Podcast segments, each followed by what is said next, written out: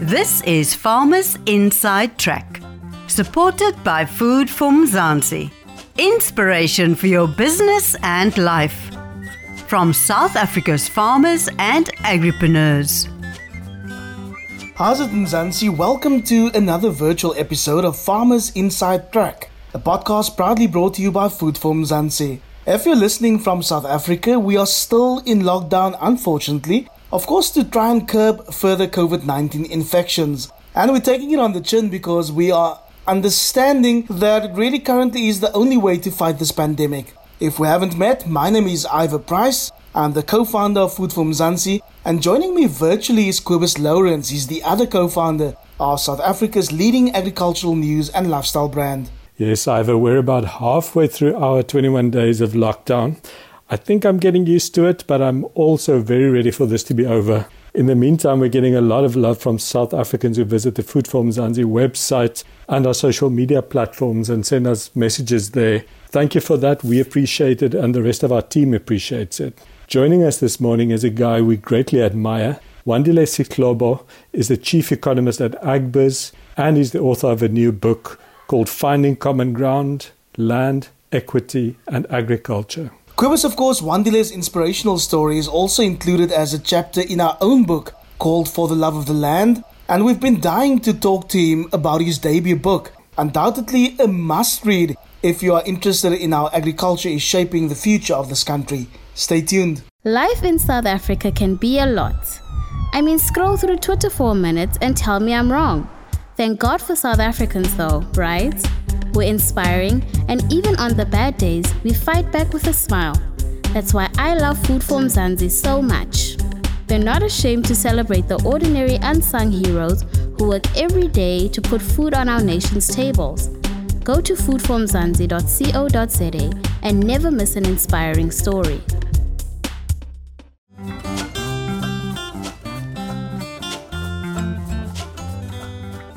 Welcome to Wandile Sihlobo, Chief Agricultural Economist of Agbiz. Thanks for having me on. Thank you very much for joining us. First question I want to ask is how's self isolation going for you in this time of COVID 19? Yeah, for those of us, which is similar to you guys on the essential service for now, it's really been a difficult period in a sense that there's a lot of glitches that have been on the system and uh, means that people had to work a little bit more than usual. So while one might have anticipated that the self isolation period will be somewhat quiet, it actually got more busier than the other usual days. But all for delivering service on the food sector on the side, as I imagine for you guys also on making sure that the communications in the country are running smoothly. One day I must tell you that I never thought I would miss the office, but here we are now. Team Food for Mzansi did a little happy dance when your book was released, and we definitely want to hear all about it. But maybe as a way of introduction, agriculture wasn't initially part of your future plans. Were you set on becoming an accountant? Yeah, I mean, we're set on becoming an accountant, and that was influenced by what was happening um, in our upbringing. I mean, if you think back in the early 2000s, uh, the South African Institute of Chartered Accountant with DST, they were running all of these campaigns on trying to ensure that they increase the number of the African students that are on the accounting stream. And I was part of those students that were in, in their pipeline. But obviously, upon arriving in Alice at the University of Fort Hare, I got to be in a residence, which was mainly agricultural students, interacted with them and also went into some of their classes, which is where then I began to gain interest on economics, firstly in general, but also as I attended those classes and got to hear more about the global food crisis that was happening at that time it made one to be interested on knowing what's the food uh, system looking like, where is the food that we consume coming from, what's the bigger story or the structure behind it. But I think there was also a developmental angle because if you come from areas that I come from in the Eastern Cape, there's still less development, particularly in the Transkei area. What we have on that side is really the smallholder farming in large part. And I think the idea for me was then to say, how can that agricultural activity that exists there contribute in a bigger scheme of making sure that there is development upon also knowing now at the stage that there is this bigger global food system that is out there. And I think those two factors really influenced how I changed my decision from accounting and moving on into agricultural economics. Your upbringing in Alice really shaped your perception on agriculture in South Africa very fundamentally? I think it's in two ways. I would say Alice and also later on the experience of the guys at, at Maties in, in, in Stellenbosch. Because all of these institutions, they contribute uh, differently on, on, on all of the activity that, that we do at Alice, the philosophy or the way they teach agricultural side, they largely focus, at least at the time that I was there, on the developmental side. That's their approach. You hear more about development, you hear more about smallholder farming and all of those things. But when you get into the University of Hare with guys like Professor Nick Vink and all of those, you hear more about the policy side, which is also geared on the developmental angle, but not solely focused on the smallholder, but saying smallholder and commercial. How can the bigger story of policy look like? So both of those angles gets to be complementary um, on that. I would say on the other side, you get more on the practical, more of, of a rural development, while on the other side, you get the policy to overlay those. So I would say both of those really shape fundamentally on how one views the world at which we practice.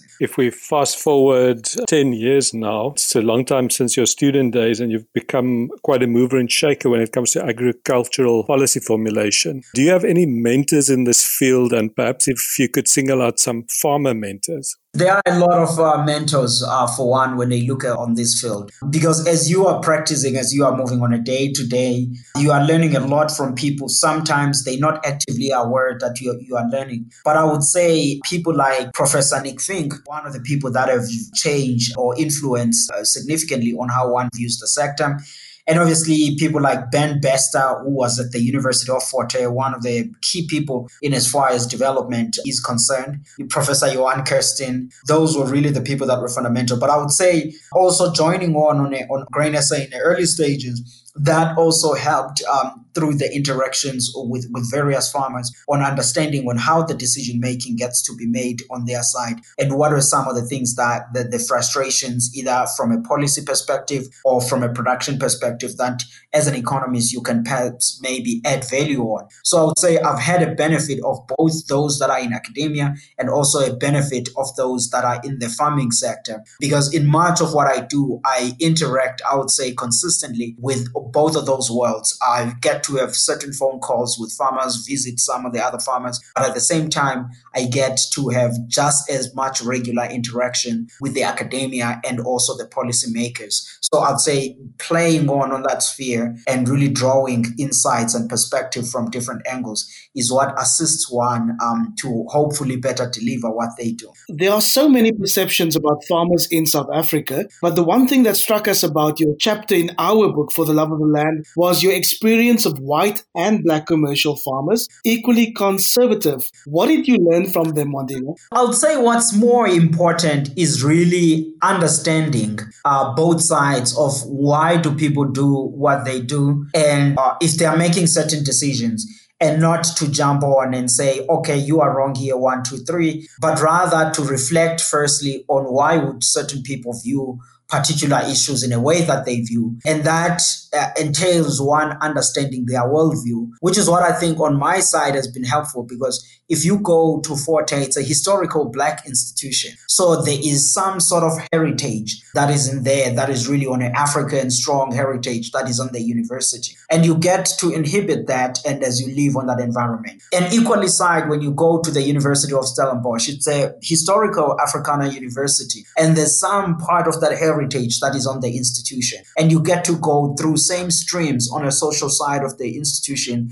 just like you got um, at the University of Fort Hare. And now what that does, it assists you at most times when you are walking through these worlds in South Africa so that you can be able to reflect and have perspective on each and every farmer in, in, in the country. Because at the end of the day, all of the farmers in the country, they really want their businesses to progress, their communities to progress, and development to, to, to occur. So I think that when we are judging or when we are dealing with people, particularly on a policy related stuff, it helps to step back and listen and try to get a perspective on where they're coming from on that angle, which is why I think maybe some people do not do that often, which is why you get to have all of these frictions that are there in society. But I think, though, now comparing to years back, yes, uh, on a policy proposition, There's been some heightened debates that are, are happening in the country. But I think we are coming on at an even better stage of actually understanding each other and having some bit of appreciation of the value that each person brings in, particularly those that are in the food sector. And my hope is that after these COVID 19 streams, when we begin talking about policy, we can be more constructive because I think there's been some increased appreciation of the value of those that are in a food production, particularly at this time. Amen to that. Your great new book called Finding Common Ground Land, Equity and Agriculture. What inspired you to write this book? I mean, the book is really, as I say at the conclusion of it, that it is a harvest, isivuno in isiXhosa. What the book does is that I looked back at a number of work that I've actually been writing, uh, various columns for uh, various newspapers, but mainly Business Day. And I found that there is a thread in the conversations that I get to have in those writing, depending at a time of the year, as well as the events that were happening um, at the time. And the whole idea now putting on a book was really this is a collection of essay in persuasion, particularly when it comes to development as well as on a land reform policy side. I thought it would be best if I can collect and go and harvest all of those essays I, I put in there, put them on a thematic perspective,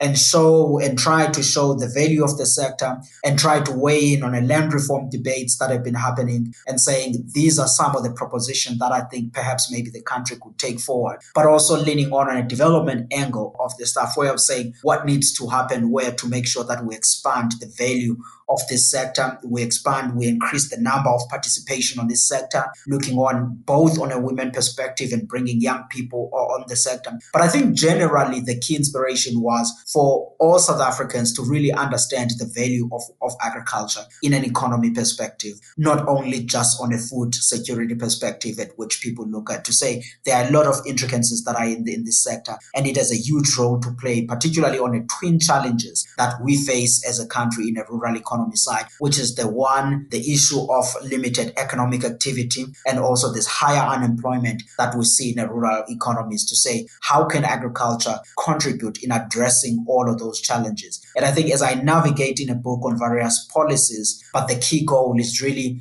um, in pursuit of people to say, in achieving or in solving these challenges, this is the role that agriculture can actually play. But obviously, when one gels on on the policy related one, um, I draw a lot of strength on the question of really making sure that there is a joint venture approach, which that is rooted again on the sharing of skills between those that are in the public sector, outside of the agricultural sector, and those that have been traditionally really been active on the agricultural sector, and also the sharing of resources. So the book is really the pursuit on saying this is the value of the sector, this is what it can contribute. On all of these policies that we are, we are discussing, let's be cognizant of a certain dangers and let's move in a particular direction. And these are the options that, in my personal perspective, I think could be useful. Wanda, you kick off the book with a great story of how you became an agricultural economist. We also spoke about it a few moments ago. But I want to know has it been a bit of a baptism of fire to enter this space as a young black man? Because let's face it, for a long time, this part of the sector was pretty closed off. Yeah, I mean, I think for me, I've been blessed in a sense that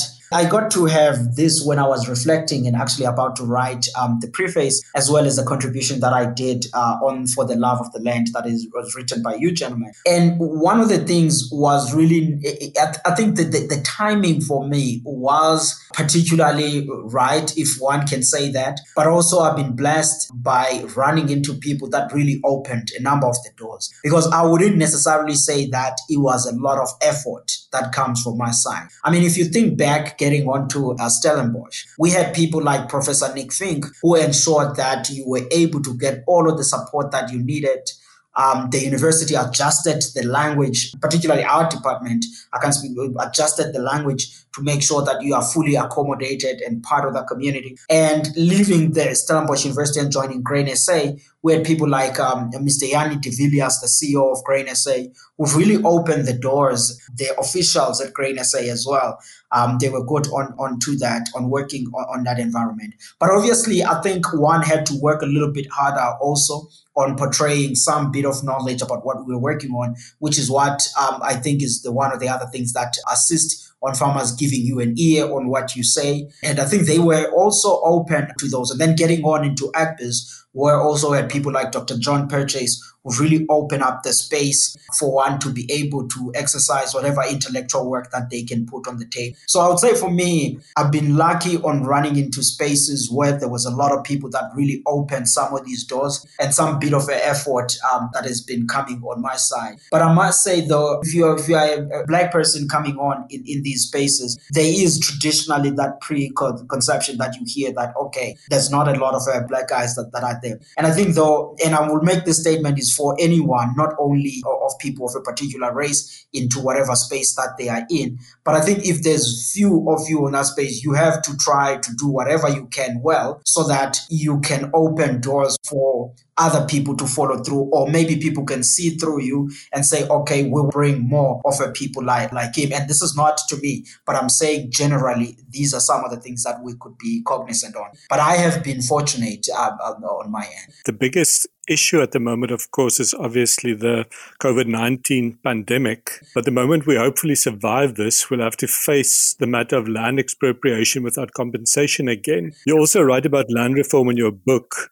Has the debate unfolded quite differently since you first started following it? The new developments that have, have come through, obviously, the intensification of a discussion around uh, expropriation without compensation, because if one thing's back, yes, land reform conversation has been happening pre 1994. If you look at the earlier work written by the World Bank, Professor Johan Kirsten, Johan van Zyl, and a number of scholars, Prof. Vink, and all of these guys have been writing on that work. And obviously, the issue of expropriation surfaced in the in the early 2000s, but it was expropriation with just and equitable compensation. It is only now that it intensified. Uh, but I think uh, the one thing that one can just say on this is that South Africa's agricultural sector is highly capital intensive. So anything that is not attracting capital into the sector is not advisable to actually pursue that. Um, and the book I have put in there, which is again trying to persuade people to say, let's look in other options other than expropriation without compensation that can effectively deliver land reform with minimal disruption on the sector, which was one of the most um, of the motivation behind putting the book. I mean, if you look at the book, about half of it, it's 250 or so pages, and about half of it is land reform related. And in there, I'm trying to persuade those that are in policymaking and also the general public to say there are dangers if you go with outright expropriation without compensation. What you can perhaps do, explore a menu of ideas that can be able to effectively deliver land reform in the country while causing minimal damage. And you must be cognizant of the fact that we are highly capital intensive. And if we have any dream of bringing new people and expanding the, the value of the South African agricultural sector, we will need to bring that capital. And that capital can only come if there are property rights, strong property rights in the country. So, yes, land reform has to happen, but we must be careful about what path do we take to deliver the land reform. You have direct access to President Cyril Ramaphosa, initially as a member of the land reform panel, Wandile, but now also as a member of the Presidential Economic Advisory Council. What are the key matters that you believe government needs to be focusing on to move this country forward? There's a number of issues that we are currently on the on the debate and discussed. Aside from the COVID-19, I mean the big story is that of the power utility, uh, of getting electricity the power supply in the country. And straight after that, I would say the other big thing is making sure that we capacitate um, the local governments for, for, service delivery because it's one of the of the important thing because whatever we can think about in far as policy if on the delivery side there's not some same enthusiasm and the skill set to delivering that uh, we could experience some bit of, of challenges. And i think the president is thinking deeply about that. But also then the agriculture and the rural economy um, is, is very much central to some of the sectors that can actually deliver uh, progress in, in the sector. And one of the questions we consistently ask ourselves in there to say what it is that we need to do on agriculture to ensure that we expand its value, we tap in on some of the underutilized land and, and areas, we attract investments, we attract new players in the sector, and we make sure that there is vibrancy in areas where the sector participates on. Part of the central points then that we, we tell the president is really in line with the few points that I just mentioned now, to say uh, strengthening um, the property rights, attracting investments in that is really one of the key goals as which we're thinking about. And also agricultural infrastructure, particularly in the former homelands. It's one of the things that um, is is of key thought. And I would say even Minister Didiza shares some of those uh, views when we presented. I mean, uh, a few months uh, uh, we have had as, as a panel some of these discussions about other sectors uh, with the president, and, and, these were pretty much part of the central uh, debate. Speaking of Minister Thoko Didiza, the Minister of Agricultural, Land Reform and Rural Development, she's clearly a source of inspiration to you. Expressing my view of development and getting their insights on how they view development and finding common ground on that to say, okay, this is a vision. Because we have to have a vision for the country and we all have to buy into it. And thereafter, we have to know who's driving what part in that vision and what are the time frames at which we are working on. While the story of land reform, I continue to push it with those that are in the political spaces. Because right now, the issues of land reform are far beyond her department. It's the stuff that is already sitting on in the National Assembly requiring inputs. But I think ensuring that you have the private sector agriculture on your back and you are working in the same vision with them would be one of the key things that I would first do as I walk in that room, as I hope that that's what she's um, at least now trying to embark on. How confident are you that our current political leadership will be able to comprehensively deal with some of the burning points in agriculture. You also write in your book about the quality of leadership. I think um, the politicians will be forced by the issues of the day to actually address some of the challenges in agriculture. Because if again, I mean, take it for example, an area like Bizana in the Eastern Cape. If you are thinking of development on that area, you really have to think back on looking on agriculture and saying what can agriculture do. And i think one of the things that we perhaps maybe have to be kind on is that there hasn't been a time at least in my memory in south africa where agriculture has been really part of the central day-to-day discussion when we think about development like today. Now the key question then now is to say what ideas and at what speed can we really pass on these ideas to politicians to make sure that they align their views with the private sector? Because again, politicians alone cannot deliver much in as far as making progress on the ground, but they have to have a backing of the private sector. And that requires that there is some common vision between these two parties on what needs to be done. And my hope is that on the agricultural master plans that are currently being developed, we could be able to fill in that void and make sure that there is a buy in from both parties, clear appreciation of what each one can bring to the table and what then this sector can actually do for delivering uh, progress. Because if you map the areas of growth in agriculture in, in South Africa's economy, agriculture is always really appearing there because we have a challenge here of a surplus labor that we are having, largely um, uh, uh, uh unskilled. And now the question is to say who can absorb that labor in the near term at a much uh, quicker space. And agriculture gets to be to, to be one of those sectors. I know that there gets to be a temptation or a view, which is rightly so, of saying, let's move to the high tech things and all of that stuff. But that's the economy of the future. We need to be thinking about the economy of the now, which has roughly 10 million unemployed South Africans, largely unskilled, to say what sector can really absorb a good pool of those people and what are some of the preconditions we need to put on the table for that sector to be able to thrive. And that needs the stable environment, a stable policy environment, consistent power supply, and policy that is really predictable and clear on going forward. And I think after this COVID 19 and people have had some time to reflect on the fragilities of the food system and also the fragilities of having high unemployment rates in the country. Perhaps maybe that might come with a change of a heart, but we'll see how things turn out. But obviously, on our side at the Agricultural Business Chamber, we consistently have these ideas with policy, with these discussions with policymakers on seeing the value of the sector, trying to make sure that there aren't destructive policies that are put in place. And we will continue with, with that work uh, post COVID 19. You're quite passionate about the agricultural subsectors that you believe have the potential to boost economic development in some of the rural areas as well. What are these um, subsectors? One of the things, uh, that we are facing is obviously the story of unemployment and the story of low economic activity. And one has then to look back to say, in agriculture, where are the jobs gains at?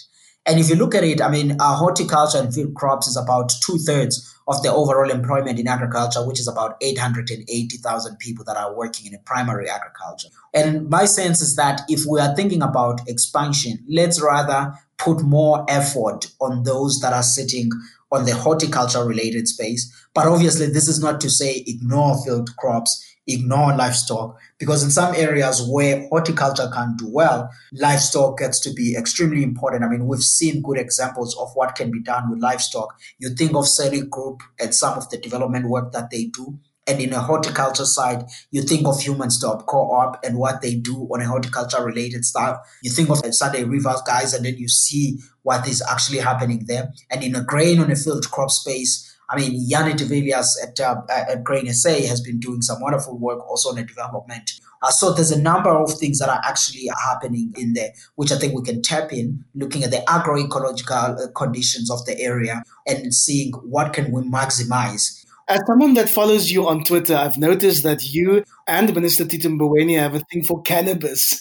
Maybe I should rephrase that. The power of cannabis as an exportable commodity. Why is that? If you come uh, from where I come from, you will know that uh, cannabis on, it, on its own has really been grown in the shadows of the law, anecdotally, we've seen those. Um, there's even studies uh, from some guys from the University of Stellenbosch who have written about the Dagga belt. Over the, the recent past, we began seeing the value of the cannabis uh, growing in a global market and many other countries really liberalizing up the growing of this crop. And on a South Africa perspective, then one comes from that perspective to say we do have some uh, knowledge about growing on this crop, uh, leaning from what we're seeing on the Transkei area, but also the possibilities on an economic perspective that this crop can actually bring in those communities and the broader economy on a tax revenue side, which is something that the country might appreciate. The key motivation or key goal behind the cannabis story is around the gains that South Africa can get from it, but also the fact that we will be developing a new value chain, which means that now there's a lot of activity that can actually be done in the process. And there's a lot of jobs that can be created in that particular process. But what we need to do in the immediate term is really setting up some policy framework because I worry we talk a lot about the gains of the crop, but we're not really talking a lot about setting on some framework as well as policies that are guiding this conversation. You also write about some of the key lessons that South Africa can learn from other African countries. Um, I found that quite interesting because normally South Africans are a bit arrogant and we tend to think that other African countries should be learning from us. In that chapter, one of the things that I was trying to do is looking on it in two ways. I mean, if you look at it, for example, right now in South Africa, you listen to various conversation. There are temptations to interfere with the food market, either to put price caps and all of those things. And the idea for me there, it's coming actually, all of these ideas now are emanating after the book I've written uh, that chapter last year, but it still feels very relevant because in some of the other African countries, we've seen what happens when you're putting on price caps that's just one of the ideas that we're to say if South Africa is thinking about these things, we need to know the limitation and the unintended consequences of doing this. But I think also on a more positive side, I mean, if you look at the avocado industry of Kenya and, and, and what has been happening there, there are some few lessons at which we can take. So we can learn both what not to do and also what to do where there has been successes. And also on the story of technology, the African continent has not been really open on embracing some of the of the technologies, particularly biological technologies like genetically modified seeds and all of those things.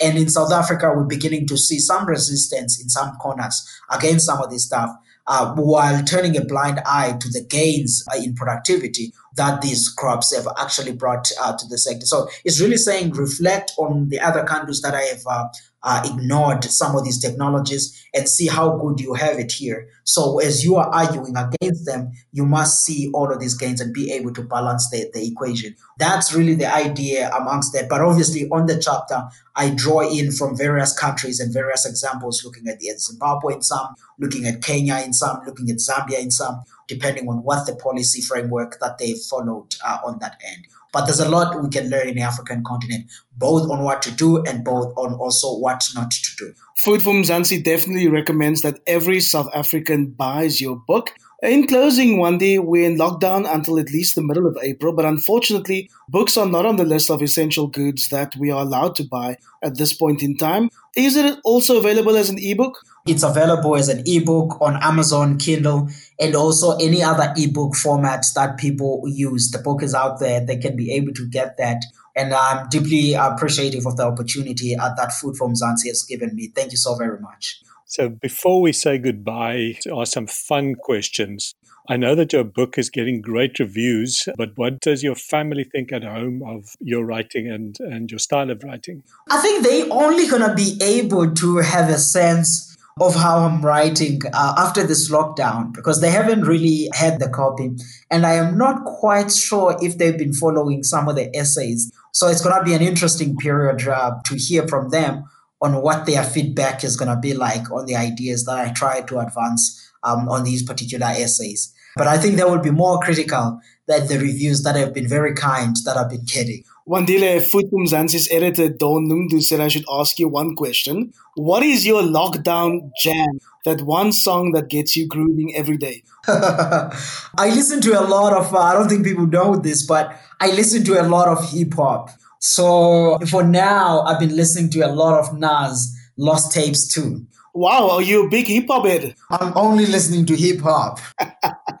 well, that makes my next question a bit awkward. Our last question. So you stuck at a fancy government dance, okay, really fancy one, and your only dance partner is Minister Thoko Didiza. What would be the song that you would want to get down with on the floor with Minister Didiza? a difficult one, but I don't think I would look on a hip hop with the minister. I'll perhaps pick a song somewhere from Thandiswa Mazwai. Which one? Depend on the mood, Ivo. Thanks for joining us Wandile Kobus. Thank you for joining us, Wandile Sihlobo, the chief economist at Agbiz and the author of Finding Common Ground, Land Equity and Agriculture, a great new book about the challenges and opportunities faced by Mzansi's agricultural sector. Thank you. Until next time, stay safe, stay sane, stay healthy, stay at home, and stay with food from foodformzansi.co.za for daily inspiration from the unsung heroes of agriculture. You've been listening to the Farmers Inside Track podcast, supported by Food for Mzansi. For more information, find us on www.farmersinsidetrack.co.za.